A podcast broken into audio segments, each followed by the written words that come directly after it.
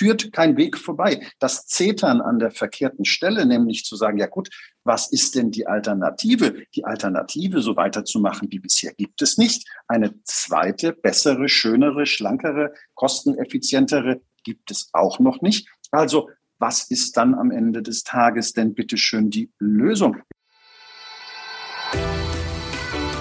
Hallo und herzlich willkommen zum Podcast Grünes Mikro, einer Produktion von Live Werbe und Green Brands. Hier hörst du regelmäßig spannende Interviews mit nachhaltigen CEOs, prominenten Persönlichkeiten und WissenschaftlerInnen zu den Themen nachhaltige Wirtschaft, grüne Produkte und innovative Ideen. Unterstützt wird der Podcast vom Deutschen Nachhaltigkeitspreis, dem FAZ-Institut und Baum e.V. Moin, Servus und Hallo zum grünen Mikro. Mein Name ist Markus Noack und ich bin der Gastgeber des grünen Mikros. Heute zu Gast im grünen Mikro Sven Jösting und Jürgen Pfeiffer. Mit Sven und Jürgen habe ich in dieser Folge den Status quo beim Thema Wasserstoff-Brennstoffzelle in Deutschland und Europa diskutiert. Die nationale Wasserstoffstrategie und der European Green Deal sind Top-Themen unserer Zeit. Der European Green Deal der Europäischen Kommission hat das Ziel, bis 2050 in der Europäischen Union die Nettoemission von Treibhausgasen auf Null zu reduzieren, damit Europa als erster Kontinent klimaneutral wird. Sven Jösting ist Börsenexperte und widmet sich in diesem Kontext seit nunmehr 20 Jahren dem Thema Wasserstoff. Er schreibt regelmäßig für das H2-Magazin Expertenbeiträge zum Thema Wasserstoff, kennt die weltweite wirtschaftliche und finanzwirtschaftliche Lage im Bereich Wasserstoff wie kein zweiter und hat sich über die Jahre ein beachtliches Netzwerk im Bereich Wasserstoff aufgebaut, welches ihn die Lage hinter den Kulissen verstehen lässt. Jürgen Pfeiffer hingegen ist Politikexperte und Moderator. In seiner Funktion blickt er auf 25 Jahre Erfahrung in Hörfunk und Unternehmen und TV zurück. Mit seinem Format Der Pfeiffer interviewt er regelmäßig Deutschlands Politikgrößen. Dabei beantwortet Jürgen Pfeiffer zusammen mit seinen Gästen Fragen wie Wie gelingt die Industriewende? Ist grüner Wasserstoff das neue EU-Wirtschaftswunder? Oder wie elektromobil muss die Verkehrswende sein? Freuen Sie sich jetzt auf ein Expertengespräch zum Thema Wasserstoff, bei denen Ihnen Sven Jösting und Jürgen Pfeiffer die Thematik einmal von ganz vorne an erklären und zeigen, wo die Reise noch so hingehen kann. Ich sage herzlich willkommen zum grünen Mikro. Sven Jösting und Jürgen Pfeiffer. Ja, hallo Sven, hallo Jürgen. Hallo Markus, grüß dich. Hi. Moin, Grüß euch. Ja, ich freue mich, heute endlich mal eine Folge zum Thema Wasserstoff zu machen und äh, heute dann auch gleich mit zwei echten Wasserstoffexperten. Äh, Sven, äh, du bist, glaube ich, den Leuten schon auch in der Wasserstoffszene, zumindest in Hamburg, bekannt. Äh, du widmest dich dem Thema Wasserstoff seit Jahrzehnten hast mir mal erzählt, dass du mittlerweile seit 30 Jahren dich dem Thema Wasserstoff schon äh, ja, 20, äh, 20, 20 Jahre, 20. 20 Jahre dich dem Thema Wasserstoff widmest. Ähm, und Jürgen, äh, du bist auch ähm, politisch beim Thema Wasserstoff sehr aktiv.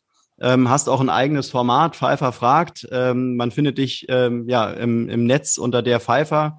Ähm, ihr habt beide wirklich viel zu erzählen und lasst uns mal ganz vorne beginnen beim Thema Wasserstoff, weil auch das merke ich immer wieder, die Leute da draußen haben relativ wenig Ahnung, was der Status quo beim Thema Wasserstoff ist. Äh, von daher beginnen wir mal mit der ersten Frage, vielleicht an dich, Sven. Ähm, was bedeutet oder wo stehen wir in Deutschland beim Thema Wasserstoff, Brennstoffzelle aktuell? Also Wasserstoff ist ja das Element, ähm, was am häufigsten im Universum vorkommt. Also das Thema Wasserstoff äh, gab es immer ähm, über fossile Energieträger wie Erdgas gewonnen. Und äh, die Diskussion, die da stattfindet, ähm, zeigt eigentlich, dass da ein neuer Megatrend am Entstehen ist äh, über die verschiedenen Farben des Wasserstoffes und die ergeben sich aus der Art der Erzeugung von Wasserstoff. Ich würde sagen, äh, das hat ein Buchautor Tim Koch mal beschrieben oder mit dem Titel seines Buches benannt, das Supermolekül. Also was mit Wasserstoff alles möglich ist. Ähm, vielleicht kurze Beschreibung. Ich meine, ist das häufigste Element im Universum. Ist das leichteste und bekannteste leichteste. Element. Wie bitte? Genau. Genau, das leichteste. Absolut. Mhm. Ja, also äh, im Periodensystem die Nummer eins. Ähm, äh, brennt mit unsichtbarer Flamme, äh, nicht explosiv, nicht selbstentzündlich, äh, nicht oxidieren, nicht giftig, nicht radioaktiv, nicht wassergefährdend, nicht krebserzeugend. Also man könnte jetzt so locker 20, 30 äh, Argumente bringen für Wasserstoff. Es gibt ein Negativum bei Wasserstoff in der allgemeinen Wahrnehmung. Das war damals die Hindenburg. Also ein Zeppelin, der mit Wasserstoff betankt worden ist. Aber man muss dazu sagen, erst nachdem Helium nicht mehr verfügbar war, die Amerikaner haben äh, es Deutschland nicht liefern wollen, das Helium, und da hat man überlegt, wie kann man das alternativ ersetzen, hat Wasserstoff genommen und da gab es dann in Centers diese Explosion, ausgelöst wahrscheinlich sogar über einen Dieselmotor. Und dann äh, ist das halt eben ganz tief sitzen geblieben, dass Wasserstoff gefährlich ist, explosiv ist und so weiter. Also sind da viele Negativdinge. Aber ist eben das Element, was meines Erachtens die Zukunft der Menschheit bestimmen wird. Äh, Stichwort Klimawandel. In der Art und Weise, wie wir es, da kommen wir gleich noch drauf, aber wie wir es einsetzen können, wie wir es produzieren, äh, welche Folgenwirkungen sich daraus ergeben, also Nutzungspotenziale, also eigentlich wie gesagt, ein Supermolekül. Mhm. Und, und die Potenziale dessen, die wollen wir ja in diesem kleinen Podcast äh, ja, zum Ausdruck bringen, beziehungsweise mit äh, Beispielen füllen. Ja. Wenn ich, ich, wenn, ich Sven, wenn ich Sven an der Stelle nur kurz ergänzen darf. Ähm, der Wasserstoff an sich ist nicht das super Ding, weil es ein Energieträger ist. Der Unterschied zu allem, was wir kennen, und zu sonstigen ähm, im Alltag eingesetzten Formen von Energie ist, der Wasserstoff transportiert eine Energie, nämlich Elektrizität, die wir idealerweise jetzt und in Zukunft immer mehr aus erneuerbaren Energiequellen wie Wind und Photovoltaik gewinnen wollen. Und dieser Wasserstoff muss deswegen an dieser Stelle wieder in einen anderen Aggregatzustand gebracht werden, um das zu tun, was er kann, nämlich Elektrizität, von A nach B zu bringen, ohne dass wir sie über die Stromleitungen schicken. Das heißt, das hast du gerade schon gesagt, Sven, ähm, die Energiewende ohne Wasserstoff wäre für Bereiche in der Industrie, für Stahl, für Chemie, für Bau, für Wärmeindustrie, für auch Mobilität ähm, in vielen Teilen nicht elektrifizierbar. Wir reden von einer Energiewende, die bedeutet, dass wir Teile und große Teile oder eigentlich alles was wir tun in der Welt, auf eine andere Basis und weg von Erdöl, Kohle und anderen aus fossilen Energiequellen stammenden Energieträgern packen. Und Wasserstoff ist ja. das Mittel, um das eine, nämlich Strom aus erneuerbaren Energien in einen anderen Bereich aus allen möglichen Teilen der Welt zu uns oder von uns woanders hinzu. Mhm. Ja. Ich will, ich will und, euch beiden äh, Wasserstoff kurz, äh, ich ganz kurz noch als Ergänzung. Wasserstoff wird gewonnen aus Wasser. Das heißt also Wasser, wie Jules Verne's es sinngemäß formuliert hat, Wasser ist die Kohle der Zukunft, die, der Energieträger der Zukunft. Das heißt, über Elektrolyse, also über Strom, ich Wasser in Sauerstoff und Wasserstoff splitte und dann dementsprechend den Wasserstoff in unterschiedlicher Form einsetze, der dann am Ende wieder zu Wasser, Wasserdampf wird. Mhm. Also die Energie, die damit gewonnen wird und wie sie dann letztendlich wieder am Ende des Tages äh, wieder zurückfindet zum Ursprungszustand. Ja, wir sind ja schon direkt, äh, direkt, ich muss kurz unterbrechen, wir sind ja schon direkt im Fachgespräch drin und ich habe äh, Angst, dass wir die Leute verlieren. Will euch auch noch mal so ein bisschen äh, die Möglichkeit geben, dass ihr noch mal vielleicht kurz erklärt, wie seid ihr eigentlich zum Thema Wasserstoff gekommen? Auch in der Hoffnung, dass, dass ihr da so ein bisschen äh, Lust auf dieses Thema macht, weil ich glaube, so diese, äh, diese Herangehensweise oder der, der Zugang zum Thema, der ja erstmal das Thema Wasserstoff kommt erstmal relativ trocken daher. Äh, dass ihr auch mal so ein bisschen Erfahrungen mitteilt, äh, wie ihr dazu gekommen seid, was ihr vor allen Dingen auch äh, vielleicht auch für Leute kennengelernt habt, für Themen mittlerweile diskutiert habt, damit ihr einfach wirklich mal die Leute da draußen an das Thema heranführt. Ja, ähm, würde ich ganz gerne den Ball aufnehmen. Hm? 2001, 2002 gab es einen Boom an der Börse in Wasserstoffaktien, Unternehmen, die sich mit der Thematik Wasserstoff beziehungsweise dem Medium, was Wasserstoff in Energie wandelt, der Brennstoffzelle beschäftigt. Da gab es damals einen Boom. Da fehlten aber die Rahmenbedingungen. Da gab es nicht genug regenerative Energie. Äh, das war alles ganz toll angedacht, aber es war 20 Jahre zu früh. Und in dem Jahr 2001 habe ich das Buch gelesen, das man heute für ein, zwei, drei Euro kaufen kann, von Jeremy Rifkin, einem Zukunftsforscher, einem Vordenker, einem Visionär, äh, die H2-Revolution. Da ist äh, sehr vieles drin, was heute Realität wird, 20 Jahre später.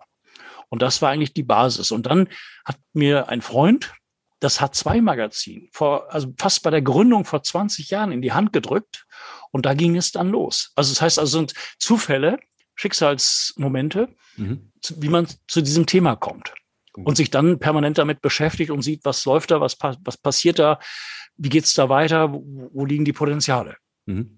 Jürgen, du bist eher der, der Politikprofi, äh, müsstest jetzt nicht direkt was mit dem Thema Wasserstoff zu tun haben. Wie bist du zum Thema gekommen? Also Umweltpolitik war tatsächlich in den ganzen Jahren und Jahrzehnten in unterschiedlichen Formen der, der, der Tätigkeit journalistisch immer schon ein Kern, Kernthema gewesen. Das fing bei einem Umweltminister Klaus Töpfer in Rheinland-Pfalz noch in den Mitte der 80er, Anfang der 90er Jahren an, wo die Union schon sehr, sehr stark mit Klaus Töpfer äh, einen, einen sehr weitsichtigen äh, umweltpolitischen äh, Kopf äh, in der ersten äh, Reihe hatte ähm, und ging weiter über vor allen Dingen eine Entwicklung, die ähm, mit dem berühmten grünen Punkt zu tun hatte. Da habe ich mal kurzzeitig die, die, die äh, Seiten gewechselt und war in der Pressearbeit für Tetra Pak unterwegs. Und ähm, da ging es gerade um die Frage, wie ist Verpackung und wie ist Müll und wie ist Recycling äh, spannend und ökologisch und an welcher Stelle wird was miteinander verglichen, sprich Glasflasche gegen äh, Kartonverpackung mit, mit äh, Laminaten. Und da war es hochspannend. Da habe ich die ersten ähm, Lebenszyklusanalysen von der Universität in Stockholm äh, gesehen und gesehen, dass die Dinge in einem ganz anderen Kontext miteinander stehen. Und das ist das Spannende, weil wir kriegen für das, was wir zurzeit tun und wie wir leben, nicht die richtigen Rechnungen. Weder für das, was wir essen, noch für das, wie wir reisen, noch für das, mhm. woher wir Strom beziehen. Wir kriegen keine wirkliche Rechnung, die mhm. dem Energieaufwand und dem Raubzug, den wir zum Teil der Natur antun, in einem direkten Verhältnis steht. Ich glaube, das ist etwas, was durch diese Energiewende wahnsinnig ähm, stark sich neu einjustieren muss. Mhm weil es am Ende des Tages ähm, dem Aufwandergebnis, ähm, es, es kann nicht sein, dass wir 25 Euro nach, nach Mallorca fliegen, ähm, weil es dem CO2-Ausstoß pro Tonne Kerosin nicht gerecht wird, den wir damit verursachen. Das ist, glaube ich, das, was wir bislang äh, uns nicht klar gemacht haben, dass alles, was wir tun, einen Preis hat. Und das ist mir damals schon sehr klar geworden, dass es Zusammenhänge gibt, die man von der Erzeugung einer Energie über den Transport, über, den, über die Speicherung bis hin zum Wiederverwenden und des Recyclings im Kontext und im Kreislauf sehen muss. Sonst verliert man einen wirklich elementaren Teil der Rechnung aus dem Blick. Mhm. Ja. Jetzt hat die Bundesregierung in, in Deutschland ja das Thema Wasserstoff äh, letztes Jahr schon auf ihre Agenda gesetzt, äh, das Thema auch wirklich erkannt mit der nationalen Wasserstoffstrategie. Auch Europa hat es erkannt mit dem Green Deal. Äh, kann man sagen, dass Wasserstoff mittlerweile das Erdöl von morgen ist? Eindeutig ja. ja ja, ob man es Erdöl, äh, ne, der, der, Fossile Energieträger. Erdölersatz ist. Es ist, ein, es ist, ein, es ist der, es ist der Schlüssel, es ist die, es ist die, die, die Wunderwaffe eigentlich. Ich würde es gar nicht mal so sehr mit dem Erdöl vergleichen, weil Erdöl natürlich in verschiedenen Fällen und in raffinierten Zuständen von Plastik über Chemieindustrie und alle wirklich ganz unterschiedlichen Einsatzformen ähm, ein, ein Wunder, ein, ein Wundermittel am Ende des Tages ist. Das ersetzt es. Wasserstoff ersetzt das alles und kann genau diese Funktionalität, dieses Schweizer Uhren-Taschenmessersystem, äh, wo du eine Lupe und eine Pfeile und eine Schere und alles Mögliche dran hast, das kann Wasserstoff tatsächlich eben sein und wird es als zentrales Element der Energiewende sein. Ähm, insofern, Erdöl wird eine Energie sein, die sich über kurz oder lang, ähnlich wie Steinkohle und Braunkohle, aus unserem äh, Gesprächs- äh, und Erinnerungsvermögen quasi rausarbeitet über die nächsten 20, 30 Jahre. Mhm. Ähm, und Wasserstoff wird das ersetzen. Also ja, äh, äh, wenn man will, ist es der Ersatzstoff für Erdöl, ja. Mhm. Mhm. Jetzt hatte ich ja eben schon die nationale Wasserstoffstrategie angesprochen, auch den Green Deal Euro, ähm, Europa. Ähm, ähm, Sven, kannst du mal so ein bisschen ähm, erklären, was, was steckt hinter dieser nationalen Wasserstoffstrategie? Da werden Milliarden jetzt reingesteckt. Ähm, etliche Versprechungen, Themen stehen da auf der Agenda. Ähm, was genau steckt dahinter? Ja, man will den ganzen Themenkomplex Wasserstoff jetzt inhaltlich füllen. Man fängt an, äh, Gelder zu lokalisieren, äh, Förderungsbeträge da freizumachen. Man äh, will erstmal in bestimmten Schlüsselindustrien anfangen. Wir sprechen zum Beispiel vom grünen Stahl oder auch in der Zementindustrie, in der Energieversorgung. Es gibt da verschiedene Ansätze, ähm, die mir alle nicht ausreichen, weil ich ganz viel höre, was in Asien passiert da muss ich gestehen, gebe ich den Ball lieber an Jürgen, weil der das äh, Programm der nationalen Wasserstoffstrategie von A bis Z gelesen hat. Ich habe es angelesen, ich habe äh, Zusammenfassungen, aber da ist Jürgen also äh, tausendmal besser im Thema als ich. Also ich, ich schlafe nicht, ich schlaf, ich schlaf, ich schlaf nicht mit den 50 Seiten irgendwie unter dem Kopfkissen. Aber im Kern äh, ist es, ist es natürlich so, dass ähm, die nationale Wasserstoffstrategie in, in der Substanz sagt, das Ziel ist, dass Wasserstofftechnologie als Schlüsseltechnologie die, der Energiewende erstmal etabliert wird.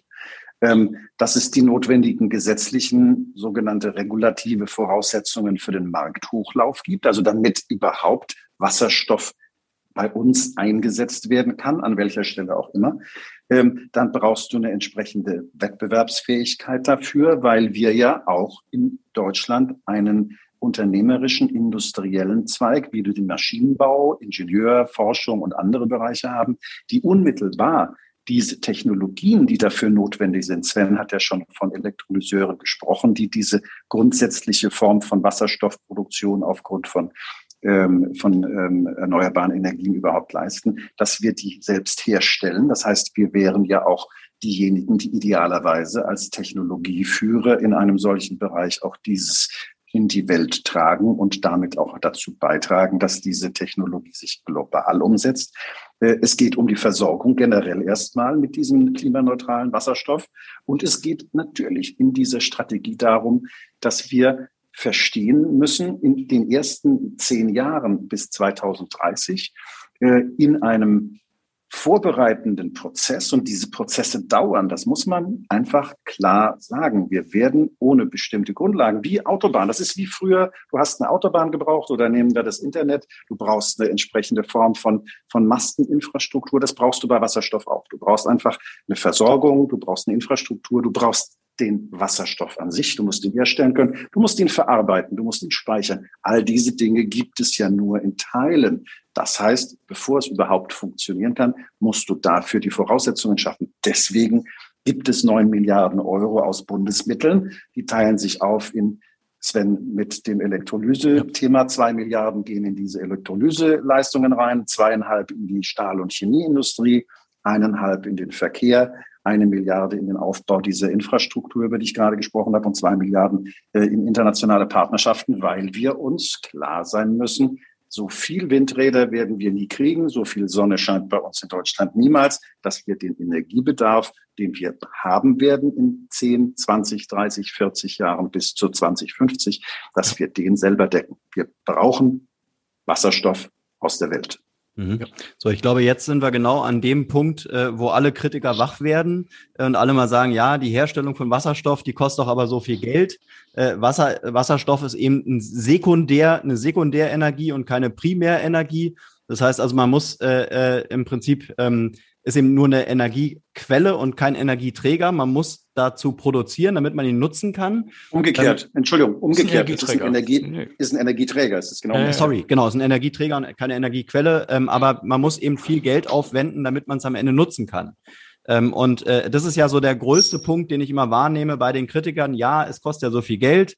Ähm, und äh, letztendlich ähm, die, ähm, der zweite Punkt, ähm, fehlt mir jetzt gerade das Wort, äh, die ich, ich schieße es gleich nach, ähm, aber äh, das sind Effizienz. Das, die, ja, die Effizienz, Effizienz Wirkungsgrade. Ja, genau. Ähm, Umwandlung von Energie. Genau. Ähm, ähm, also wie könnt ihr das erwidern? Ist das wirklich so? Kostet das wirklich so viel Geld?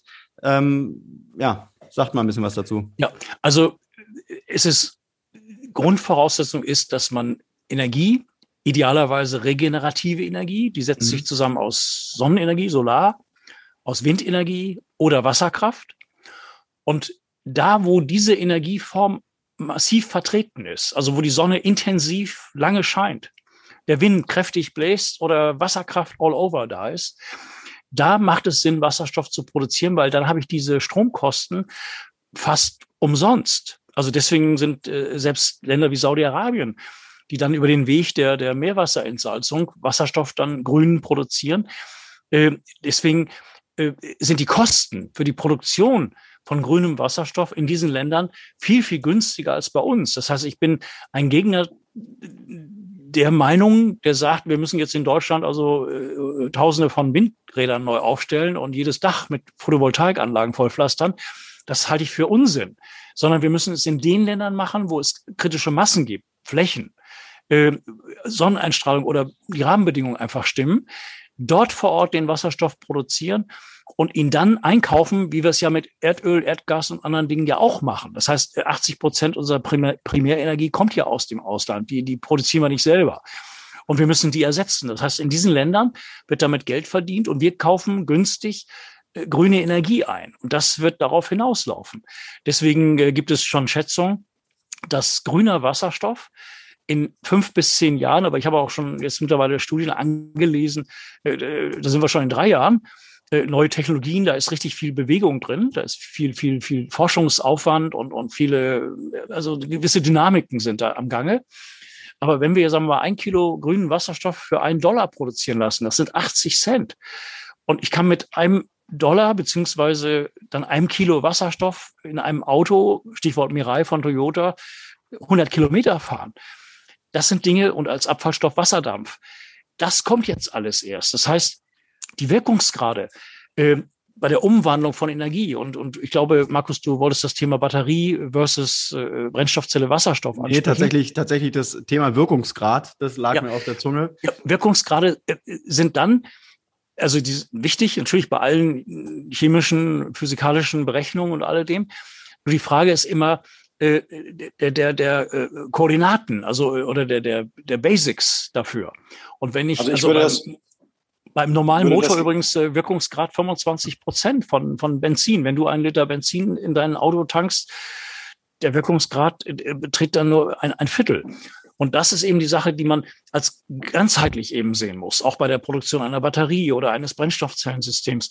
Man, man muss alle Komponenten von A bis Z bewerten und nicht sich bestimmte Teilaspekte da heraussuchen. Und das ist leider in der öffentlichen Diskussion und von Partei zu Partei unterschiedlich oder von Interessengruppe und, und äh, Lobbygruppen unterschiedlich.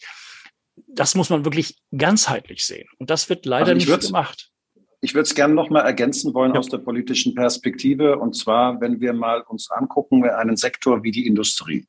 Ähm, Im Industriebereich wird ja heute auch schon vielfach Wasserstoff aus äh, äh anderen fossilen äh, Quellen äh, eben eingesetzt, wie Ammoniak oder, oder Methanol, eben das aus, aus Dampfreformationen mit, mit Erdgas passiert, also eben eine fossile Energiequelle hat. Wenn wir mal beispielsweise den Wasserbedarf, äh, den Wasserstoffbedarf der Chemieindustrie von heute nehmen, der liegt bei ungefähr einer Million Tonnen pro Jahr. Das sind ungefähr 37 Terawattstunden Elektrizität.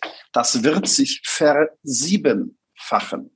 Und wenn man das Ziel, eine Dekarbonisierung und Millionen Tonnen von CO2 aus der Atmosphäre rausbekommen möchte, dann wird man auch mit einem immer noch vielleicht nicht idealen und zufriedenstellenden Wirkungsgrad, aber um Angela Merkel zu zitieren, alternativlos nur über diesen Weg dahin kommen, um die Klimaschutzziele von Paris tatsächlich gemeinschaftlich global national und europäisch zu erreichen. Es führt kein Weg vorbei. Das Zetern an der verkehrten Stelle, nämlich zu sagen, ja gut, was ist denn die Alternative? Die Alternative, so weiterzumachen wie bisher, gibt es nicht. Eine zweite, bessere, schönere, schlankere, kosteneffizientere gibt es auch noch nicht. Also was ist dann am Ende des Tages denn bitteschön die Lösung? Wir müssen doch zielorientiert sein. Das ist äh, eine ganz klare Geschichte. Wir haben bestimmte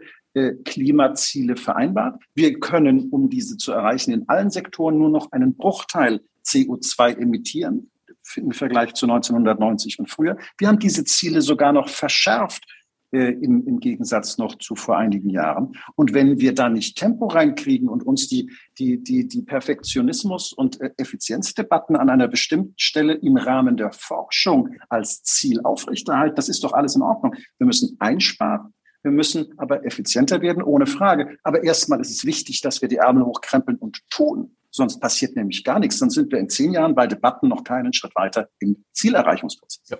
Und äh, Jürgen, in Ergänzung, äh, die Farbdiskussion beim Wasserstoff. Also wir, der graue Wasserstoff wird aus Erdgas gewonnen mit CO2-Abdruck.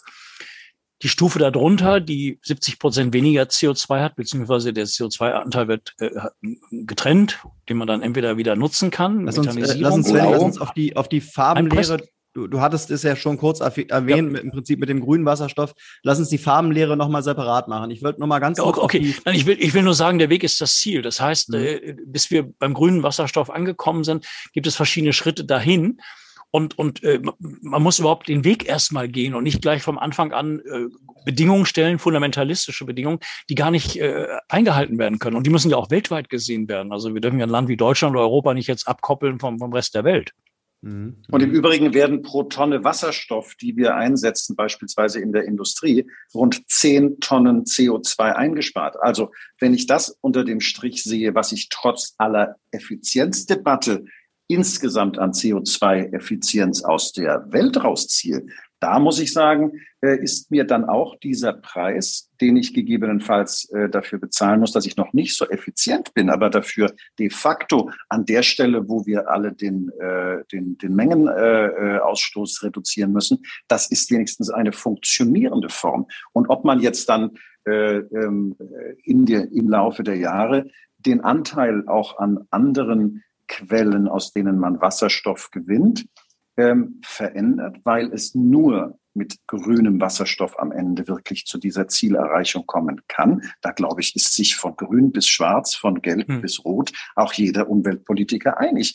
Der Weg dahin ist immer der schöne, den wir diskutieren. Da lassen wir dann gerne das Ideologische mal nach, nach vorne treten und gerade in Wahlkampfzeiten erst recht. Das ändert nichts daran, wenn Sie Fachleute fragen, wenn sich Beiräte, wenn sich wissenschaftliche Gremien wie der Nationale Wasserstoffrat, an dem 26 verschiedene gesellschaftliche Gruppen und Experten dran sitzen, ähnlich wie beim Wirtschafts-, äh, beim Rat der mhm. Wirtschaftsweisen der Bundesregierung, wenn die sich richtig lange intensiv Gedanken machen, kommt da auch was Vernünftiges raus. Es fehlt uns nicht an Wissen, es fehlt uns im Zweifelsfalle am politischen Willen, aus dem Wissen ideologiefrei und zielorientiert eine saubere, international auch kompatible Strategie zu machen. Mhm. Und in Ergänzung, wenn wir jetzt von neun Milliarden äh, äh, Euro sprechen, teilweise quersubventioniert, also EEG-Umlage, also erneuerbare Energien, Umlage, freie Wasserstoffproduktion, die neun Milliarden sind eigentlich Peanuts relativ zu Südkorea, zu China und, und, und auch zu Japan. Das heißt, da ist ein Betrag aufgerufen worden, der klingt erstmal ganz toll, ist für ein Industrieland wie Deutschland Pillepalle. Weil alleine 10 Milliarden werden für Batterieförderung, also, also für, für Subvention von batterieelektrischen Autos äh, vom Staat bezahlt. Also letztendlich zahlt das der Steuerzahler. Und, und da müsste im Bereich Wasserstoff, Brennstoffzelle viel, viel mehr Geld in die Hand genommen werden vom Staat. Markus, Markus, Markus, Markus hattest vorhin von der äh, Effizienz gesprochen. Es gibt einen wichtigen, ein, ein wichtiges Argument in der politischen Debatte, das auch immer wieder gerne genommen wird, um Wasserstoff so ein bisschen am langen Arm äh, so in die Ecke zu stellen, nämlich das Preisthema. Ja, Wasserstoff ja. ist momentan noch immer in einer preislichen Lage, wo man es in der, äh, der man das noch nicht ähm, an, an Stellen wie beispielsweise in der äh, Mobilität im Verkehr äh, so äh, einsetzen kann, wie man das möchte. Und auch viele Industrieunternehmen, die umstellen wollen und müssen, wie beispielsweise die Stahlindustrie, sind auch nicht in der Lage, tatsächlich die Kosten, die damit verbunden sind, alleine zu tragen. Das heißt, wir werden an dieser Stelle sehr lange Übergangszeiträume schaffen müssen, wo wir gerade im Wettbewerb, weil ja, wie wir wissen, nichts lokal und, und regional und national bleibt, sondern immer in einem Wettbewerb auch mit den anderen Teilen in der Welt steht, wir werden uns auch an den Gedanken gewöhnen müssen, dass wir Unternehmen und Industriebereichen helfen müssen, in einem Übergangszeitraum äh, die Preise, die sie sonst erzielen müssten, mit einem grünen, auf Wasserstoffbasis produzierten Stahl beispielsweise zu arbeiten, gegen nicht mit grünem Wasserstoff produzierten Herstellern von Stahl in anderen Teilen der Welt, okay. dass wir die in irgendeiner Weise austarieren müssen, diese Kosten. Das nennt sich Carbon Contracts for Difference. Da sind die EU-politischen Gremien gerade in der Kommission dran. Da sind die, äh, die ähm, glaube ich, Koalitionäre auch aktuell sehr darauf äh, aus, dass wir da irgendeine Lösung finden, die auch national äh, spannend ist, weil sonst können wir äh, den, den, den Bereich Stahlindustrie für den Automobilbau ist eine Tonne Stahl ja pro Auto auch gar nichts äh, an der Stelle, macht aber bei grünem Stahl äh, vielleicht im Endprodukt 150 bis 180 Euro Aufpreis auf. Das mhm. ist nicht unbedingt kriegsentscheidend, muss man aber trotzdem wissen, weil es eine Form von äh, CO2-Preis ist, den man quasi draufschlägt, der aber bedeutet, du bist danach an der Stelle mit einem anderen Produkt unterwegs. Mhm. Jetzt, jetzt will ich mal kurz äh, auf diese Lagerbildung, die es ja da gibt beim Thema Wasserstoff oder beziehungsweise beim, beim Thema Elektromobilität eingehen. Nämlich das eine Lager äh, die Wasserstofffraktion und das andere Lager die Batteriefraktion. Äh, man hat es besonders eben bei den, bei den äh, PKWs, äh, dass man eben da ähm, ja die Fans, äh, sagen wir mal, die Tesla-Fans haben, äh, die auf die, auf die Batterie schwören. Und dann hat man eben die Wasserstofffans. Klar, im, im Lager der Wasserstoffautos, da gibt's gar nicht viele. Ja, da gibt's einen äh, Nissan Mirai und äh, noch zwei, drei andere. Äh, viel mehr gibt's gar nicht. Äh, im, im Elektro also im Batteriebereich äh, gibt's deutlich mehr mittlerweile. Ähm, was dahinter steckt, ist ja so, wie du schon meintest, Jürgen. Es ist einmal die, die Preisfrage, dann ist es natürlich eben wieder die Frage des Wirkungsgrads. Auch da habe ich mich schon mal mit Sven Geitmann vom H2-Magazin, der ein wirklicher Profi mhm. im Thema Wasserstoff ist, unterhalten. Er meinte, diese Frage nach dem ähm, Wirkungsgrad, die, die, die stellt sich eigentlich gar nicht. Und auch da ähm, haben so viele Leute eine unterschiedliche Meinung in der Berechnung des Wirkungsgrades, dass die eigentlich fast äh, irrelevant ist. Also, ähm, naja, was würdet also ihr sagen? Irrelevant, ja, was würdet ihr sagen, wo kommen diese beiden Lager her? Sind es am Ende wirklich irgendwie, sind die Lobby äh, äh, geführt, weil es dahinter, weil dahinter einfach so starke Wirtschaften stecken? Äh, oder wo kommt es her? Sind es Fans? Woran liegt's? Nee, ja. nee, also es liegt daran, es liegt zum einen daran, wenn ich da ganz kurz reingerätschen darf, Sven, bevor du, bevor du das äh, nochmal in der, in der Ergänzung äh, machst. Also es gibt zum einen natürlich äh, jetzt schon existierende Flottenvorgaben im CO2-Ausstoßbereich. Und diejenigen, wie beispielsweise Massenhersteller wie jetzt Volkswagen, ja, die können gar nicht, auch ein, angesichts ihrer, ihrer, ihrer Exportquote, 40 Prozent äh, der, der, der produzierten Fahrzeuge, die äh, Volkswagen verkauft, gehen in den chinesischen Markt, die können gar nicht anders. Sie müssen für ihre eigenen Flotten CO2-Werte, müssen sie mit Batterie arbeiten, weil wir zurzeit nur Ausschnitte betrachten in der Anrechnung von CO2 und entsprechender Einordnung. Wir haben keine Cradle-to-Grave-Berechnung eines gesamten ökologischen Impacts der Herstellung eines Batteriefahrzeugs.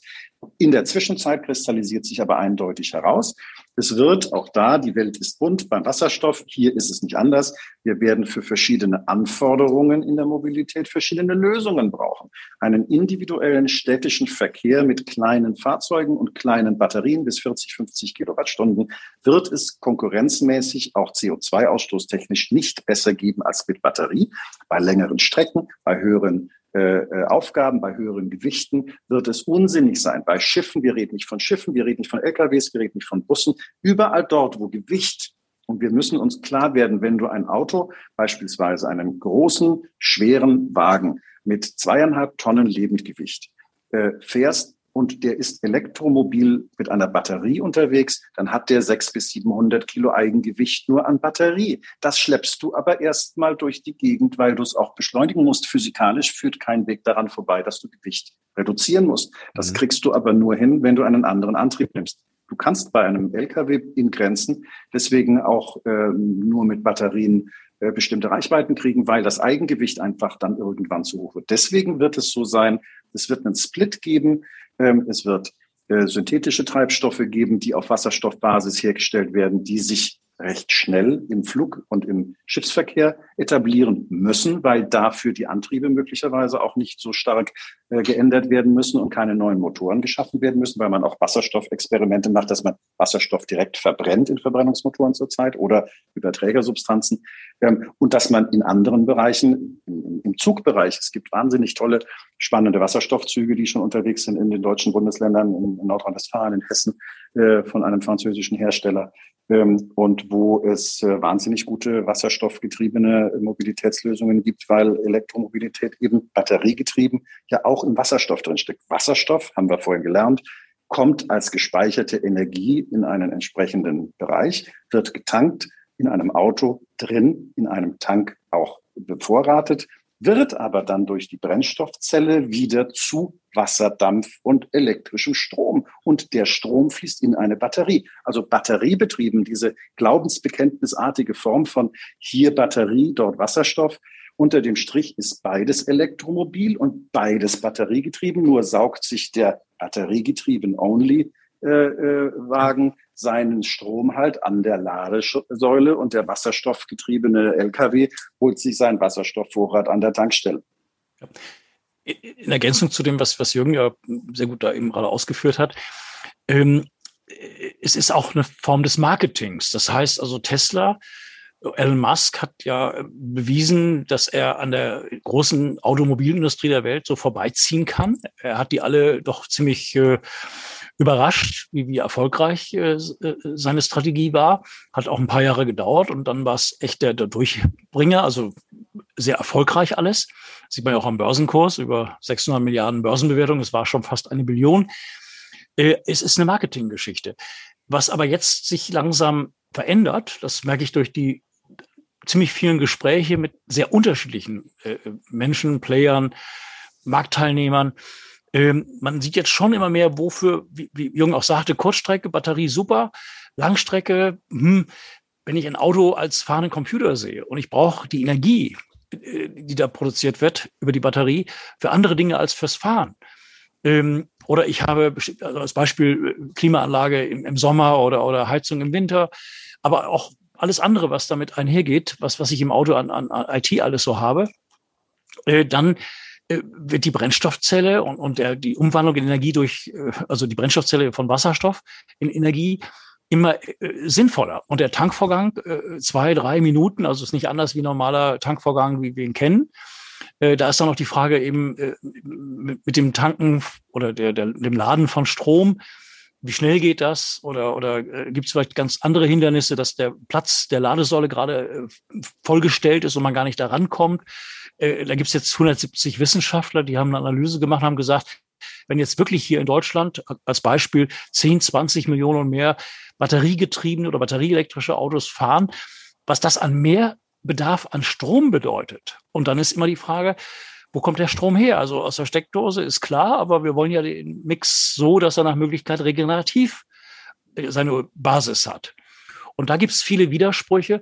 Leider äh, muss ich es gestehen, hängt das noch nicht mal an der Technologie, äh, Stichwort Batterie, Energieeffizienz, äh, Radius, Materialien, Gewicht und diesen ganzen Dingen, sondern die Industrie und vor allem VW kriegen so hohe Subventionsbeiträge für batterieelektrische Autos und das, was Jürgen eben auch sagte, mit den Emissionsvorgaben, weil die Emissionsvorgaben der EU oder auch weltweit gibt es die mittlerweile, Kalifornien oder auch, auch selbst in China, äh, da müssen die Firmen Strafgebühren zahlen, also tun sie alles, um die äh, zu verhindern oder zu umgehen. Umgehen, äh, auch wieder Stichwort Tesla, dass es sogenannte Regulatory Credits gibt. Das sind Emissionsrechte, ZEVs, Zero Emission Vehicle Rights, ähm, wo dann ein, ein Autohersteller, der wenig batteriegetriebene Autos im Portfolio hat, das war bislang vier, die haben ja nun fusioniert, äh, die kaufen das dann Tesla ab. Äh, letztendlich ist das Greenwashing. Ähm, also das sind Läger, die eigentlich gar nicht wissen, warum sie dafür und dagegen sind. Beide haben ihre Berechtigung.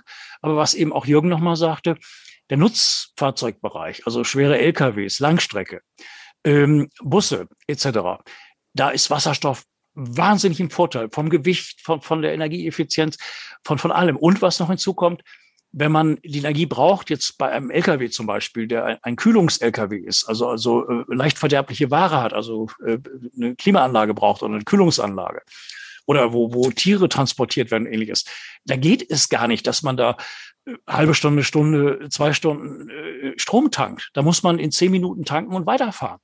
Also es sind ganz viele, viele pragmatische Dinge, die man sehen muss. Aber es gibt natürlich Lobbys, die erstmal, da bin ich sehr direkt, wie ich das so formuliere, erstmal die, die Fördergelder abkassieren wollen, die der Bund zahlt und letztendlich der Steuerzahler und letztendlich sind es am Ende des Tages sogar Schulden.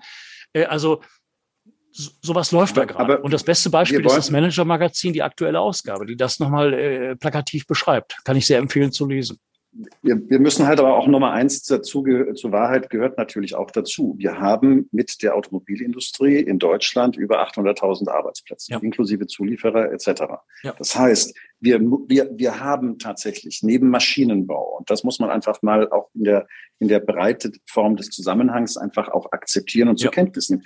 Wir, wir bauen gerade, wir operieren am lebenden Patienten bei uns allen als Verbraucher und normale Wähler und Konsumenten, genauso wie in der Industrie. Wir machen ein gesellschaftspolitisches Großexperiment ohne Betäubung und ohne Form von Wiederholung oder Zeitlupe oder, oder wie auch immer. Es gibt keinen Plan B. Wir müssen das performen. Wir können es uns nicht mehr leisten, in den nächsten zehn Jahren so weiterzumachen wie in den letzten 20 Jahren, weil es gibt Sektoren wie die Wärme beispielsweise, in der sind die Einsparungen in den letzten 20 Jahren, haben die nie stattgefunden. Das ist eine riesen riesen äh, äh, Manko, was wir in bestimmten Bereichen haben. Da müssen wir Gas geben und wir sind es nicht gewohnt, Gas zu geben. Äh, Umgehungsstraßen in Deutschland brauchen, bis sie gebaut sind, äh, mit Genehmigung und allem drum und dran, fast 30 Jahre in, allen, in aller Regel. Das muss ja. deutlich schneller gehen. Kurzer Aufruf in eigener Sache. Das grüne Mikro wird bekanntermaßen von Live Verde und Green Brands herausgegeben. Wir freuen uns, Supporter wie den Deutschen Nachhaltigkeitspreis, Baum e.V. und das FAZ-Institut gefunden zu haben. Da der Podcast bislang fast ausschließlich werbefrei war, es jedoch viel Zeit und Arbeit kostet, ein solches Format aufzubauen und zu betreiben, würden wir uns freuen, zukünftig einen Sponsor für das grüne Mikro zu finden. Ganz nach dem Motto weniger ist mehr, suchen wir für die nächsten zwölf Monate einen oder wenige Premium-Partner, die Lust auf unser Format, die Themen und natürlich unsere tollen Gäste und Gästinnen haben. Bei melden Sie sich gerne bei uns per Mail mit dem Betreff grünes Mikro Sponsor an kontakt@grünes-mikro.de und grün natürlich mit UE.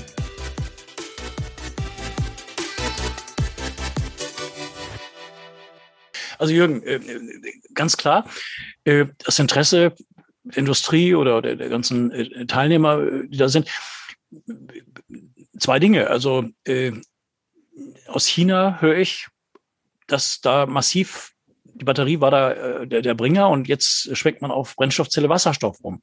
Das heißt also, dass eigentlich die deutsche Autoindustrie auch äh, sich dessen bewusst sein muss, dass da was kommt. Also ich verstehe deine Argumente, aber äh, man muss auch sehen, was da zukünftig kommt und, und was der Verbraucher letztendlich haben will oder was gewissermaßen als Vorgabe da ist.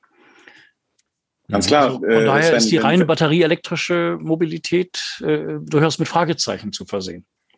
Absolut. Ähm, das wird eine Frage des Markts sein in bestimmten Bereichen, wenn die Nachfrage kommt oder eine Vorgabe in einem regulierten Markt wie in China, äh, dass äh, die Förderung haben die Chinesen ja schon vor zwei Jahren eingestellt für Batterie.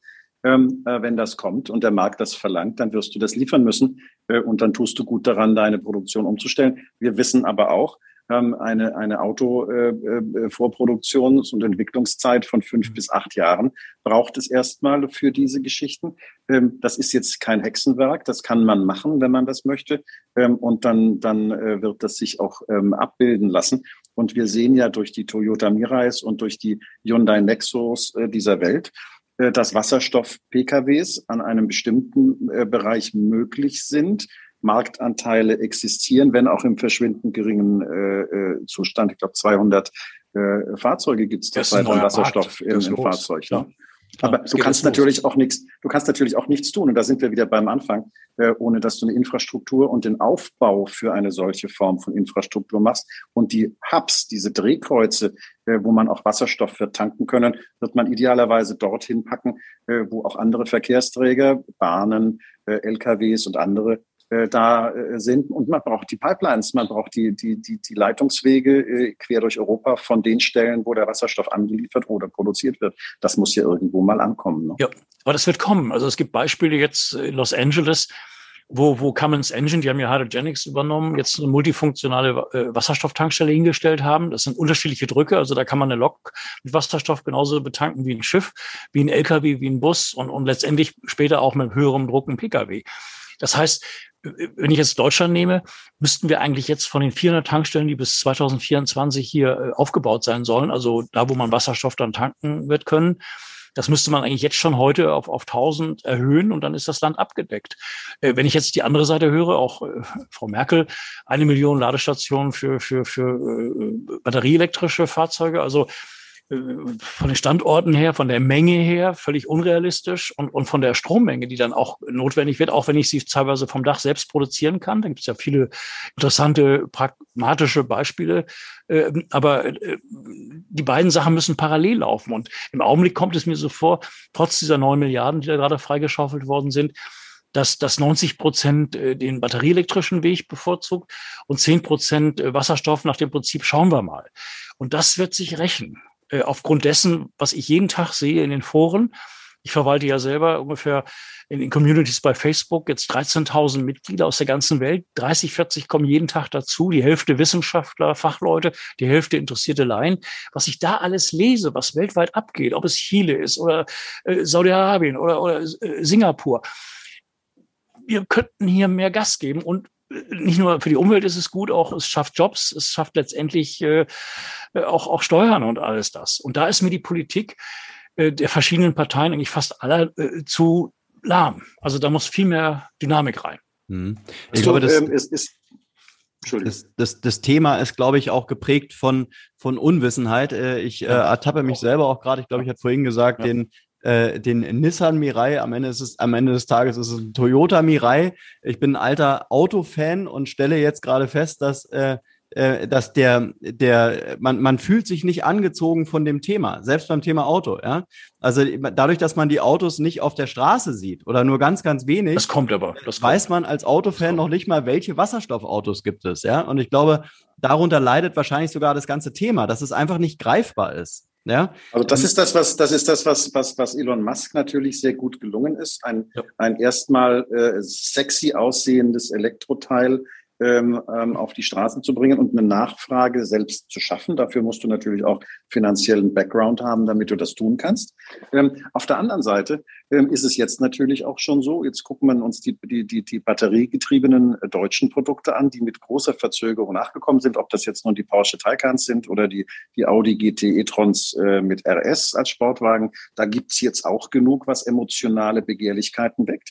Ähm, Im Wasserstoffbereich wird äh, BMW ähm, so, so die Pläne nächstes Jahr umgesetzt werden, tatsächlich 200 äh, Wasserstoff äh, äh, ähm, äh, SUVs als Kleinserie äh, produzieren, wenn die dann auch tatsächlich anders ausschauen als die herkömmlichen Fahrzeuge, äh, dann wird das auch sicherlich in der öffentlichen Wahrnehmung stattfinden. Mhm. Und mal gucken, vielleicht geht ja BMW tatsächlich anders als Mercedes, die sich erstmal aus dem Pkw-Wasserstoffgeschäft verabschiedet haben vor zwei Jahren, ähm, einen anderen Weg. Und auch Audi hat das bislang nicht gemacht im Volkswagen-Konzern, obwohl sie dort eine sehr kompetente äh, Wasserstoff-Unit in, in Neckars-Ulm dort haben.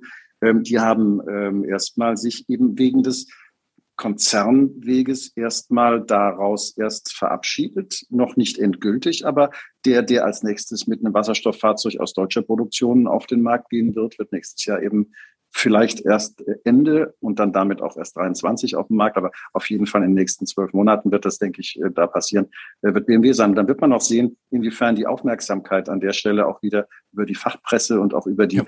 über die Publikumspresse kommt, weil ich glaube, das ganz Entscheidende was du gerade gesagt hast, Markus, ist wirklich alle, alle, alle Investoren, alle Industrieentscheider, alle Politiker, alle im Wirtschaftsleben stehenden Menschen fragen sich immer als allererstes, was habe ich davon, mhm. bevor ich eine Entscheidung treffe? Was ist die Konsequenz? Diese Frage beantwortet weder die Politik noch die Wirtschaft in unserem Sinne als Konsumenten und Verbraucher. Wir müssen die gleiche Form von Frage stellen und auch darauf Wert legen, dass wir einen Vorteil davon haben. Guck dir Norwegen an. In Norwegen haben sie eine Elektroautoquote in der Zwischenzeit von 50 Prozent. Warum? Norwegen geht jetzt auf Wasserstoff. Ja, ja, aber jetzt. warum haben sie das? Aber warum haben sie das? Weil sie ja.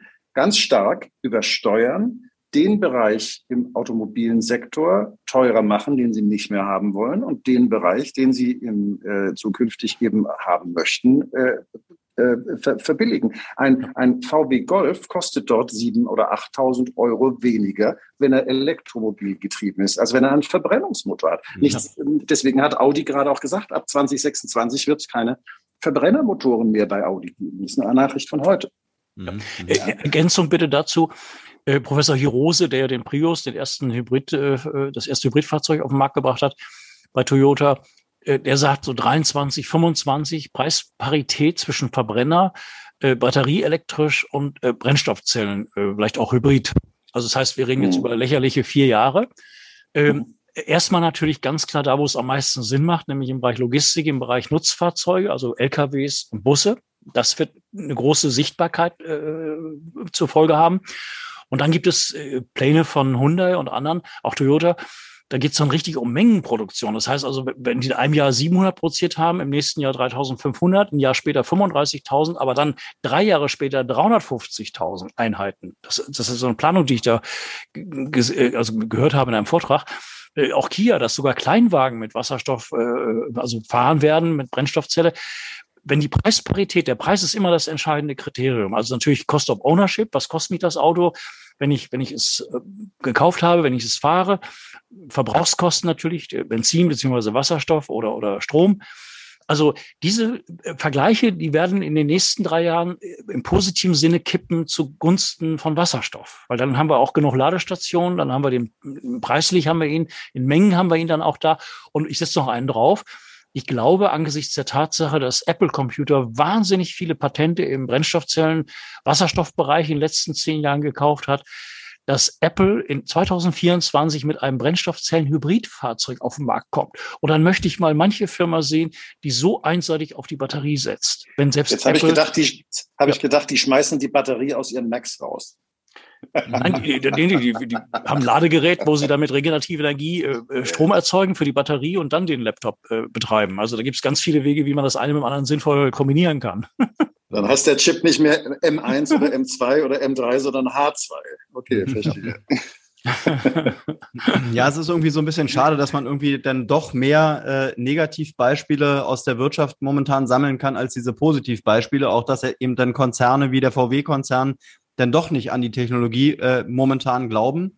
Und BMW zwar schon, ich habe auch gerade nochmal geschaut, also BMW hat, hatte ja schon äh, im Prinzip auch in den 2000ern diesen Hydrogen 7, ja, den, die 7er Reihe, die auch eben auf Wasserstoff mhm. gelaufen ist, wo die ja wirklich mhm. fortschrittlich waren, sich mhm. anscheinend jetzt wieder zu dieser Technologie ähm, ja, stehen.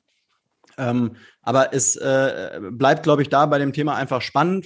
So wie Sven meint, wenn man nach China guckt, äh, könnte man sagen, äh, ähm, als Konzern kann man doch an das Thema glauben. Äh, nichtsdestotrotz glauben anscheinend auch so große Konzerne wie VW nicht dran. Ähm, muss man wahrscheinlich einfach mal so ein bisschen abwarten. Aber ja, das ändert sich aber. Das, das, das Abgreifen von Fördergeldern im Augenblick. Mhm. Also General Motors in Amerika ist ganz weit mit der Brennstoffzelle, aber auch mit, mit Batterie. Die machen eben, äh, viele machen beides, weil sie sagen, wir müssen eben sehen, wo, was braucht der Kunde? Radius, Fläche, whatever. Mhm. Also das wird sich alles normalisieren. Die Chinesen wollen eine Million wasserstoffbetriebene Fahrzeuge bis 2030 auf den Straßen wissen, 100.000 Nutzfahrzeuge bis 24. Also mhm. in drei Jahren. Im Augenblick gibt es 6.700. Mhm. Und, und, und Südkorea geht noch viel weiter. Die sagen, 2030, 40 reden wir über drei Millionen wasserstoffbetriebene Fahrzeuge, wo jetzt 1600 Tankstellen gerade in der Umwandlung zu Wasserstofftankstellen sind in den nächsten fünf bis zehn Jahren. Mhm. Also wir sehen schon, wo in der Welt richtig äh, das Thema besetzt wird. Mhm. Also der Pkw-Bereich, äh, ich habe ja mit Sven schon, schon etliche Male zum Thema Wasserstoff gesprochen. Der Pkw-Bereich wird in den nächsten ein, zwei, drei Jahren nicht die große Rolle spielen. Es sind andere Industrien, die da wirklich beim Thema Wasserstoff ja. äh, eine, eine große Rolle spielen werden ähm, ja. oder und auch schon spielen. Ähm, aber wir machen ja gerade so ein bisschen so einen Aufklärungspodcast und einen Lustpodcast, was das Thema mhm. Wasserstoff anbelangt. Von daher Lass uns noch mal kurz auf diese Farbenlehre eingehen. Ja. Ähm, die, die grüne, den grünen Wasserstoff haben wir jetzt schon oft äh, gedroppt. Äh, es gibt noch andere Farben. Äh, ja, erklärt uns mal viele. so ein bisschen äh, den grauen Wasserstoff. Ja. Ganz, ganz viele. Es gibt zehn verschiedene Farben. Okay, also, dann äh, leg Grau ist die Basis. Mal die Farben beim Thema Wasserstoff. Ja, also Grau ist natürlich äh, Erdgas. Das ist der Wasserstoff, der äh, rauf und runter in riesigen Mengen weltweit täglich, sekündlich im Einsatz ist, in allen möglichen Bereichen, gerade Chemie und ähnlichem. Äh, dann natürlich der Grüne als Ziel, der einfach seine Farbe daher hat, dass er regenerativ produziert worden ist. Also die Strombasis ist äh, Sonne, Wind und, und Wasserkraft, aus denen dann dieser Strom dazu führt, dass da aus Wasser eben Wasserstoff gewonnen wird, beziehungsweise Wasser und Sauerstoff. Dann gibt es den gelben aus Biogas, hochspannend, könnte dem grünen sogar gleichgestellt werden. Ich habe da Studien zugelesen. Äh, dann gibt es äh, den türkisen, dann gibt es auch den, den, den roten Wasserstoff, der aus, äh, also aus Kernenergie und beziehungsweise Kernkraftwerke, die diesen Wasserstoff auch CO2-frei produzieren. Äh, dann gibt es äh, auch den weißen Wasserstoff, äh, der im Boden schon eh immer vorhanden war. Ähm, dann gibt es auch den schwarzen, der letztendlich seine Grundlage hat äh, in der äh, Produktion durch Kohlestrom. Also in der Farbenlehre gibt es ganz viel. Das Ziel bei allen ist der grüne. Das ist das perfekte Medium. Aber bis dahin wird es dann auch den habe ich noch nicht erwähnt, den blauen Wasserstoff geben, der aus Erdgasreformierung gewonnen wird. Das hat der Jürgen auch vorhin schon mal erwähnt. Äh, das heißt, da hast du 70 Prozent weniger CO2-Emissionen und dann die CO2-Emissionen, die noch da sind, die muss man eben äh, überlegen, wie man die äh, nutzt oder beziehungsweise wie man sie ähm, äh, quasi speichert, entweder im Boden, CCS heißt das System, Carbon Capture Storage, Oder aber, dass man diese CO2-Emissionen sogar nimmt als Basis für andere Produkte im Bereich äh, äh, Gipsproduktion zum Beispiel. Oder äh, dass man ihn methanisiert, dass man also ihn letztendlich wieder mit Wasserstoff zusammenführt und, und dann äh, E-Fuels daraus macht. Also E-Fuels letztendlich auch für Fahrzeuge, aber äh, langfristig im Bereich als Ersatz für Kerosin in, in Flugzeugen. Also es ist spannend, was da abgeht, aber wir haben mit vielen Farben auch parallel zu tun. Also gerade Frankreich, äh, Stichwort äh, Kernenergie, da wird natürlich der rote Wasserstoff äh, in den großen Mengen erstmal natürlich im Vordergrund stehen. Und von dieser Farblehre muss man jetzt in der Einseitigkeit der Betrachtung Abstand nehmen. Das hatte ein, ein, ein führender Mann bei dem Handelsblatt Wasserstoff Symposium vor, vor vier Wochen gesagt. Also es ist scheißegal, welche Farbe, außer dem Grauen. Also wir müssen alle Farben denken mit Zielrichtung grün. Man muss halt auch eins noch dazu äh, mitdenken an dieser Stelle, wenn man, und das ist halt auch ein Teil der politischen und ideologischen Debatte zwischen verschiedensten Verbänden und äh, auch politischen Parteien, ähm, die Sorge, die immer da ist, wenn du zu lange mit der einen oder anderen Farbe, die nicht grün heißt, rummachst, dann zementierst du sozusagen zu lange einen fossilen, ähm, einen fossilen Bereich. Also unter dem Strich wird der äh, entscheidende Punkt sein, gerade jetzt, weil wir reden ja von den nach vorne gehen und berechenbar heute, ja. nächstes Jahr, übernächstes Jahr, riesige Summen in allen Industriebereichen in die Hand zu nehmen und zu investieren. Der entscheidende Punkt ist, wie definieren wir die Zusammensetzung von grünem Wasserstoff, damit das, was wir aus Australien, aus Saudi-Arabien, aus Marokko, aus äh, Russland oder welchen Teilen der Welt auch immer oder selbst produzieren, offshore in Schottland oder äh, in der Nord, äh, Nord, Nord, Nordsee, äh, äh, Offshore-Inseln zwischen zwischen Heide und, und, äh, und Rotterdam äh, bekommen und in Europa selbst produzieren. Welche Qualität? Wie sieht der aus? Wie kann ich das benchmarken? Und wie kann ich die Qualität sicherstellen? Weil sonst sagt irgendeiner, ach, mein Wasserstoff ist doch grüner als deiner. Ah, ah, das ist eben mit Zertifizierung, das wird bald passieren müssen, und zwar verbindlich, national, europäisch und global, weil sonst ist genau diese Art der Planungssicherheit nicht gegeben, äh, die die Investoren und die Industrien brauchen, damit sie wissen, in welche Richtung sie marschieren, weil wir reden von Veränderungen in den nächsten 20, 30, 40 Jahren und in dieser Zeit müssen sich diese Investitionen ja auch wieder rechnen für die, die das Geld in die Hand nehmen. Natürlich. Okay, wir haben jetzt im Prinzip ja auch durch die, durch diese ganzen, äh, durch das vor Voranschreiten der, ja, der Elektromobilität, nachhaltiger Technologien haben wir natürlich auf der anderen Seite auch Zusammenbrüche äh, von ganzen Arbeitsmärkten. Wenn jetzt wirklich der Automotor irgendwann nicht mehr gebaut wird, dann brechen da ganze Industrien und Zuliefererbetriebe zusammen. Äh, von daher mal die Frage, äh, was würdet ihr sagen, wie viele Jobs stecken eigentlich im Thema Wasserstoff? Es gibt eine Boah, Studie von Boston Consulting, allein im Bereich der Elektrolyse 350.000 Jobs nur in Deutschland. Das heißt also, Elektrolyse ist ja die Technologie, die letztendlich über Strom Wasser splittet. Und die kann man ja auch dezentral sehen. Ne? Also Hochleistungselektrolyse, weil wir müssen auch Einzelprojekte haben, wo Gigawatt äh, Leistungskraft äh, entsteht.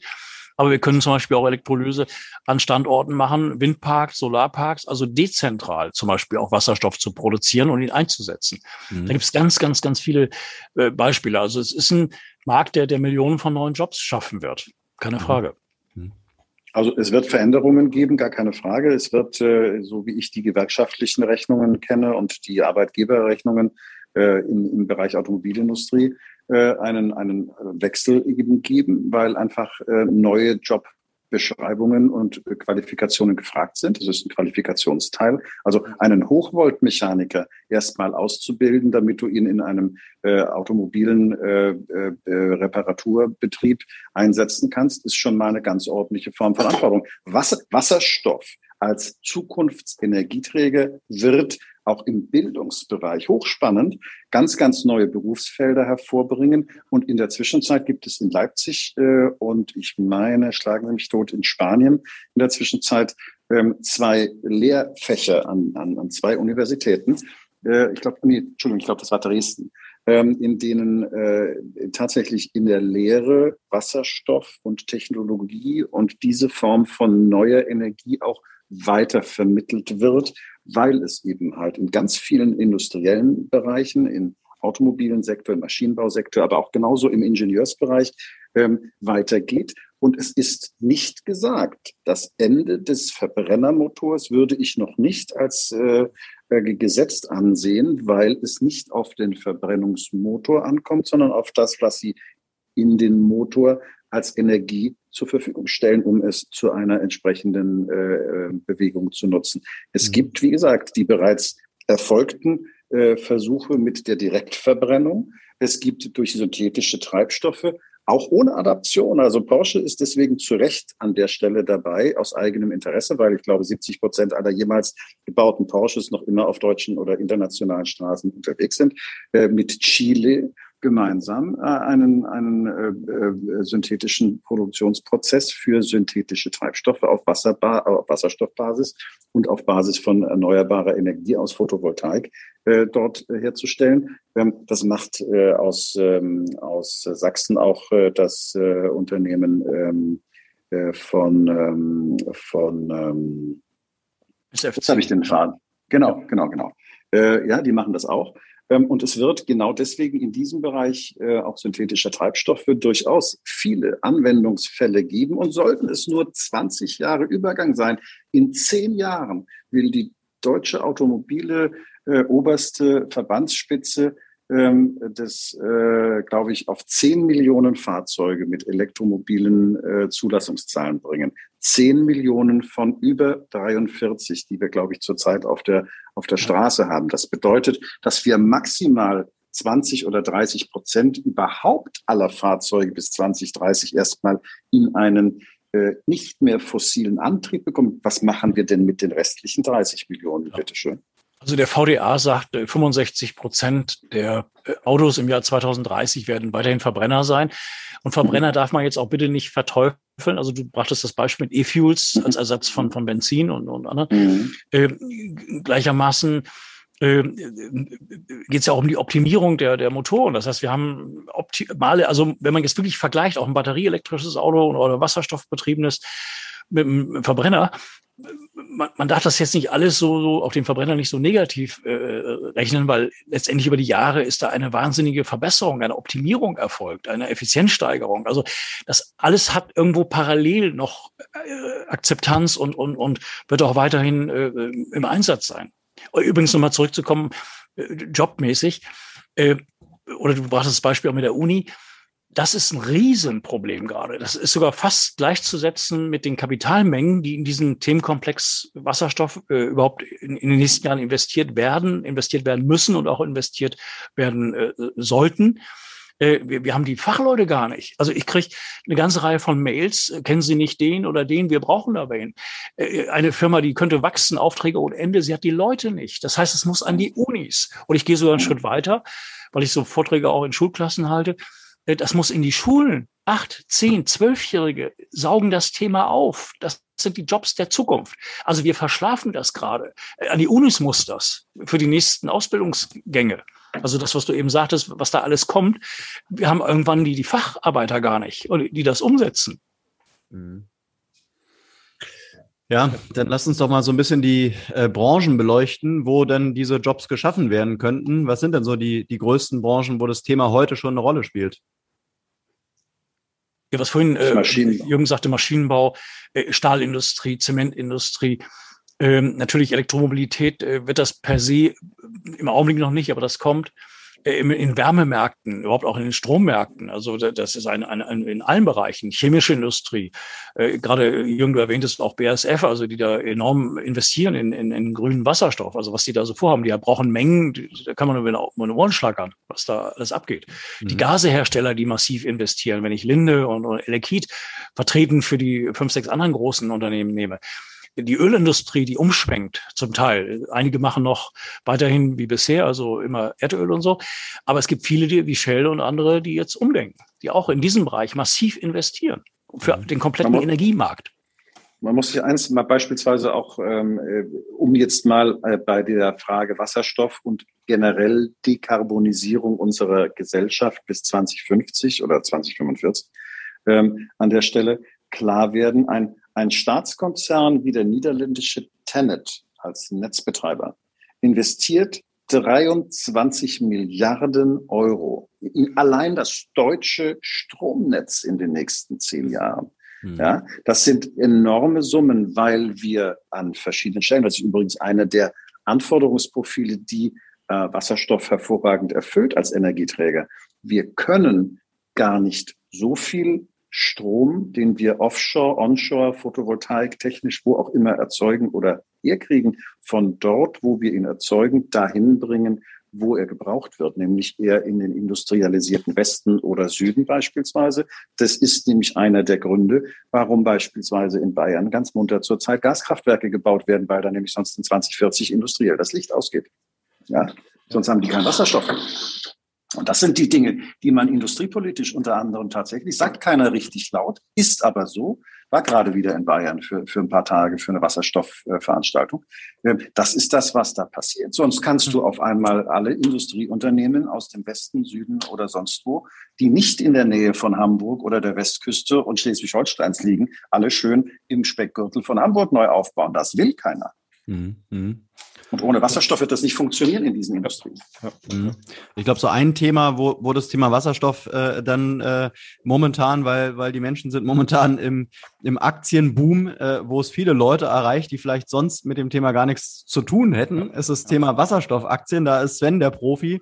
Äh, wir wollen hier keinen Wasserstoffaktien-Podcast draus machen. Ähm, aber Sven, äh, vielleicht kannst du uns mal einmal kurz erzählen, was so in den letzten äh, Monaten und äh, wenigen Jahren passiert ist, weil diese Wasserstoffaktien, da gibt's einige, die sind äh, jahrelang vor sich hingedümpelt und auf einmal sind die explodiert. Also gib uns mal so einen kleinen Ausblick, äh, ähm, dass auch das Thema Wasserstoff da eine große Rolle spielt. Ja, also gerade letztes Jahr 2020, was ich so auch eine Art äh, äh, Jahr sehen würde, Point of Inflection erreicht ist, also da, wo etwas, ein, ein Megatrend sichtbar wird, der gerade anfängt, nach, nach 15, 20 Jahren Entwicklung sich, sich äh, auszudrücken, natürlich auch in Aktienkursen auszudrücken. Dann gab es natürlich Kurskapriolen, also äh, äh ein Favorit von mir, Bloom Energy oder Ballard Power, der Weltmarktführer, der viele Brennstoffzellenstacks in Bussen bereits laufen hat. Über 70 Millionen Kilometer sind damit gefahren worden. Das sind Aktien, die sind äh, jahrelang äh, parallel, also ein, zwei, drei Dollar und dann auf einmal ging es auf 20, 30, im, Januar dieses Jahres sogar auf 40 Dollar mehr hoch. Dann kam eine Ernüchterungsphase jetzt seit Ende Januar, Anfang Februar. Da haben sich die Kurse halbiert, teilweise sogar mehr zurückgefallen. Aber äh, jetzt sind wir schon wieder auf sehr interessantem Niveau, äh, wo einfach die Gewinnmitnahmen und, und die gewisse Verunsicherung eigentlich bald schon wieder vorbei ist, weil einfach weltweit ein, eine wahnsinnige Dynamik da ist. Die kann ich in Zahlen ausdrücken. Also bis 2020, Anfang 2020 wurden weltweit in reine Wasserstoffprojekte, also jetzt nicht grauen Wasserstoff über Erdgas, sondern Wasserstoffprojekte, wo wir die verschiedenen Farben wie den grünen eben als Beispiel äh, einbeziehen können. Da wurden 1,6 bis 2,5 Milliarden Dollar im Jahr investiert. Ab diesem Jahr liegen wir bei ungefähr 38 Milliarden Dollar und laut Bloomberg und der Internationalen Energieagentur werden jetzt in den nächsten zehn Jahren 38 bis 50 Milliarden Dollar in den Themenkomplex pro Jahr weltweit investiert. Und ab 2030, 40, da gehen diese Beträge dramatisch, sollen die dann hochgehen auf, auf 150 bis 200 Milliarden Dollar pro Jahr. Also das heißt also, da ist eine Dynamik, wo natürlich, wer da mittel- bis langfristig investiert in Firmen, die da gewisse Kerntechnologie haben, Patente oder interessante Geschäftsmodelle, vielleicht sogar Wasserstoff selber günstig produzieren können über eigene Elektrolyse-Technologie.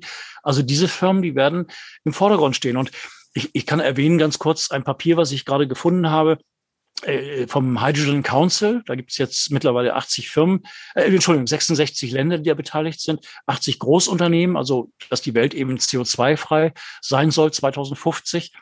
Äh, und davon sind 18 Länder, die eigentlich 70 Prozent des weltweiten Bruttosozialproduktes darstellen. Und die haben so eine Strategie entwickelt vor zwei Jahren. 10 plus 10 plus 10 plus 10, also dreimal plus 10 Strategie. Das heißt 10 Millionen Brennstoffzellenfahrzeuge in zehn Jahren und parallel 10.000 Wasserstofftankstellen. Und ich glaube, das ist total realistisch.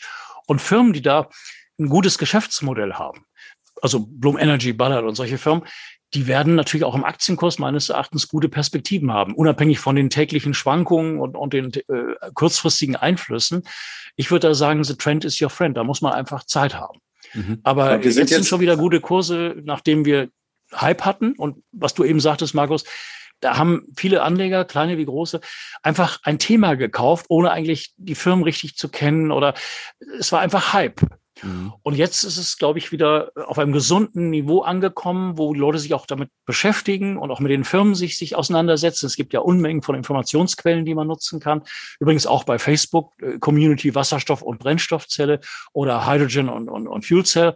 Also man hat da Möglichkeiten, sich schlau zu machen. Und da äh, in diesen Trend kann man dann investieren. Und wer da sicher gehen will, der, der kauft da einen Fonds da gibt's auch viele. Da ist eine Linde, eine Elki drin, da sind alle möglichen Wasserstoffaktien drin oder Firmen aus dem Zulieferbereich dieser Industrie. Also auf diesen Megatrend zu setzen, das, das halte ich für hochgradig spannend. Mhm.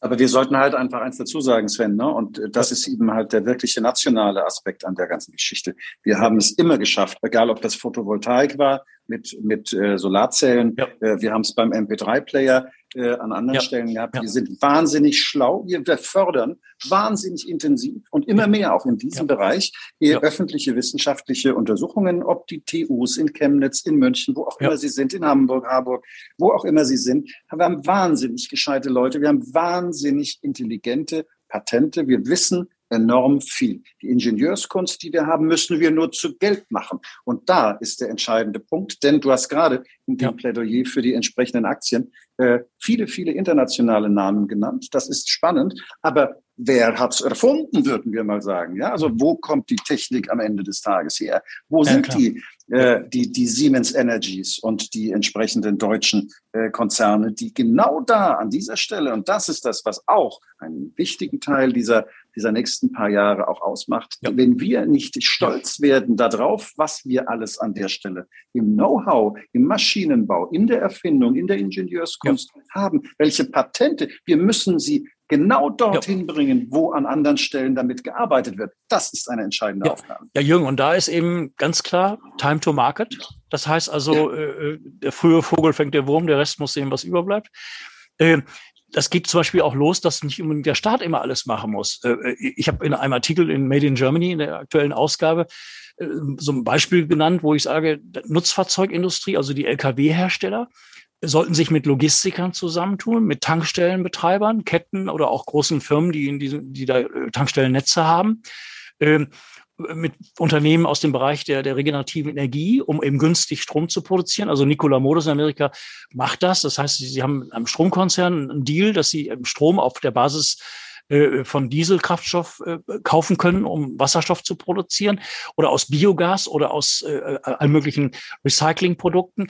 Das heißt, dass man äh, nicht immer nur den Staat rufen sollte, sondern dass sich bestimmte Gruppen einfach zusammentun und sagen, wir bauen jetzt einfach mal 500 Wasserstoff-Tankstellen äh, an den wichtigen äh, Stationen, an den wichtigen Highways, wo, wo der Güterverkehr am meisten vertreten ist äh, und, und machen das selber und, und verdienen vielleicht sogar dann irgendwann am Wasserstoff.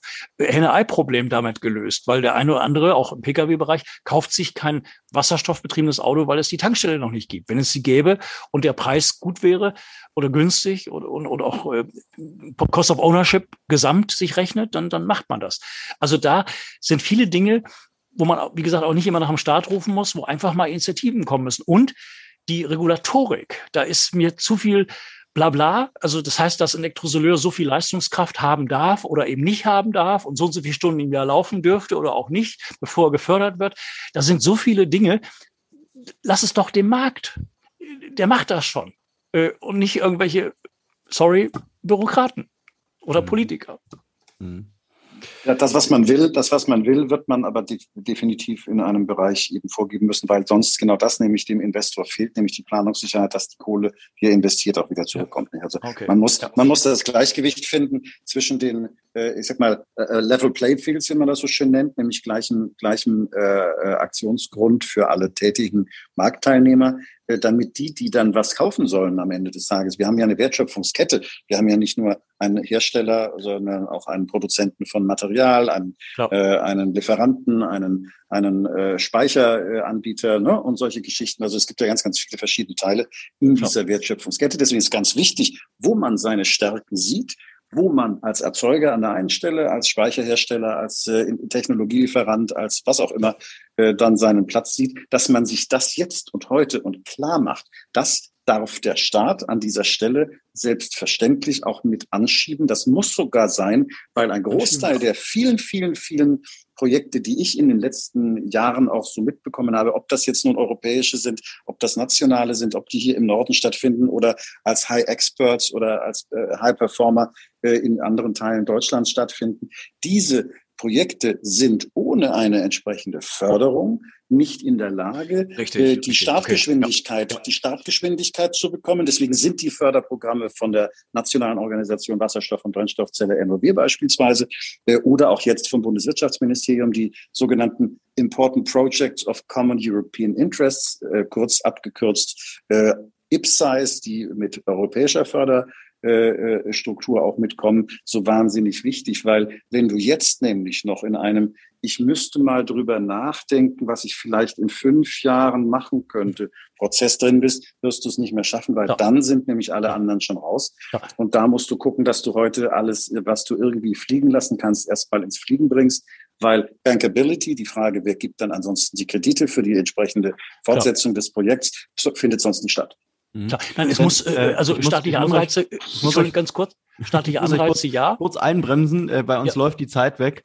Ähm, ja. Ich glaube, wir haben jetzt erstmal so die, die wichtigsten Fragen, äh, was okay. das Thema Wasserstoff anbelangt, klären können. Ähm, damit wir den, War das nicht äh, zwei Stunden? Markus, ja, war das nicht drei, Stunden, vier Stunden waren es bestimmt. Oder? War das, oder? Wie der wir Podcast Folgen draus machen. Ja, ja, ja. er macht uns aber Zusammenfassung. Ich glaube, ich glaube, und das war ja das Ziel. Ich glaube, da sind einfach viele Menschen draußen, die einfach dem Thema Nachhaltigkeit äh, ähm, da einfach eine große Affinität für haben und äh, sich beim Thema Wasserstoff immer die Frage stellen: Was ist es eigentlich? Wie funktioniert es? Was kostet es? Wann spielt es eine Rolle? Äh, ich glaube, so die Fragen konnten wir bis jetzt ganz gut klären.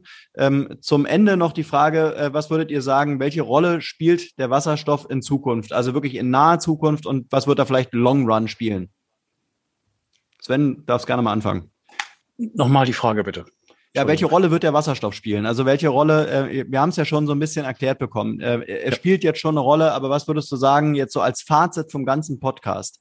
Äh, so, was? Ja, also Wasserstoff wird, äh, jetzt kann man sich über die Begrifflichkeiten über Öl oder ähnliches äh, äh, streiten, aber er wird fossile Energieträger ersetzen in, in allen möglichen Märkten. Er wird eine höhere Effizienz in, in, in vieles hineinbringen. Und er wird natürlich, und das ist ja das Ziel äh, primär, äh, äh eine CO2-freie äh, oder CO2-reduzierte äh, Klimabilanz zur Folge haben. Mhm. Also damit ist Wasserstoff eigentlich, äh, also ohne Wasserstoff in den verschiedenen Farben geht es gar nicht, wenn wir den Klimawandel vernünftig begegnen wollen. Mhm. Okay, und Jürgen? Wasserstoff, Wasserstoff ist ganz klar der Schlüssel zu einer energieneutralen Zukunft. Ja, richtig. Genau. Okay, kürzer könnte ja. man es nicht sagen. Ich würde sagen, an dieser Stelle beenden wir auch den Podcast. Äh, mir hat es auf jeden Fall viel Spaß gemacht, dass wir mal auf dieses Thema mal so ein bisschen eingehen konnten ähm, und äh, denke, dass wir da bestimmt noch mal eine, eine Folge äh, Sendung äh, machen werden, vielleicht auch mal dann wirklich mit den Experten, die ganz tief im Thema drinstecken. Ähm, bin auch mal gespannt, was da so an Kommentaren und Fragen vielleicht auch an uns herangetragen wird. Ähm, und bedanke mich erstmal fürs Gespräch. Ähm, Gerne. Ja, wer, wer Fragen an euch hat, vielleicht ist das vielleicht auch bei dem Thema noch wichtig. Man kann sicherlich auch an euch noch herantreten, wenn man da mal so ein bisschen mehr wissen will. Vielleicht mögt ihr noch kurz sagen, wie kann man eigentlich mit euch in Kontakt treten? LinkedIn, Xing, Twitter. Okay, unter welchem äh, ja, Synonym? Immer irgendwie über Jürgen Pfeiffer. Entweder okay. Äh, über, den, über, den, über den Namen oder über die Website der Pfeiffer.de. Okay. Und bei dir, Sven? Bei mir würde ich eigentlich den einfachsten Weg gehen über Facebook und da die beiden Communities, die ich als Co-Administrator äh, managen darf. Wasserstoff und ein Unzeichen Brennstoffzelle oder eben die internationale Version. Und ich empfehle eigentlich beides zu machen, weil das ist eine sehr gute, eine perfekte Ergänzung. Hydrogen, Unzeichen, Fuel, F-U-E-L und dann neues Wort Cell, C-E-L-L. Okay. Also da, weil da kann ich sofort reagieren. Und wenn jemand eine Frage hat, kann ich die auch über Facebook beantworten, beziehungsweise kann dann auch meine E-Mail rausgeben. Also das ist eigentlich der idealste Weg. Ja, wunderbar. Und wer, wenn, er, wenn er Handynummer braucht von Sven, der soll sich an mich wenden. Ich hab's.